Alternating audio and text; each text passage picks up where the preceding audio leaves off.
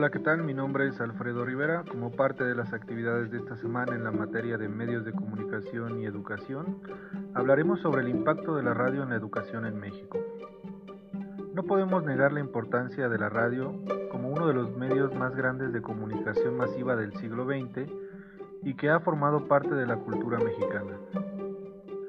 Ha sido una herramienta que ha llevado no solo entretenimiento a muchos hogares en nuestro país, sino también educación y cultura en diferentes formas y a donde otros tipos de tecnología no habían podido llegar.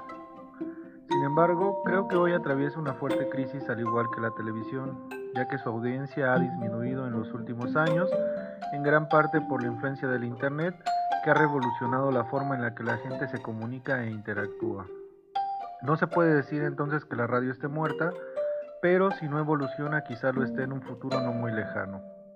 Un paso importante que ha dado hacia, una adaptación en esta era digital son los podcasts, que tienen la ventaja de estar disponible en diferentes plataformas de streaming cuando nosotros queramos, siendo una poderosa herramienta que se podría complementar muy bien con otras que forman parte de los sistemas educativos, a los cuales se les podría sacar mucho provecho en épocas tan complejas como la que estamos pasando a causa de la pandemia de COVID-19.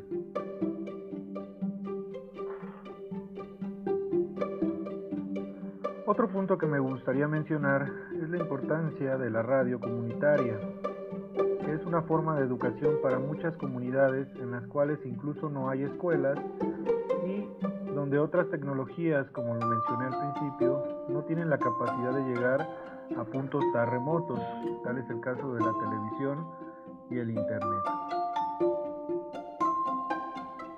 Por último, me gustaría agradecer la atención prestada al escuchar este podcast. Reciban un cordial saludo y espero escucharlos pronto.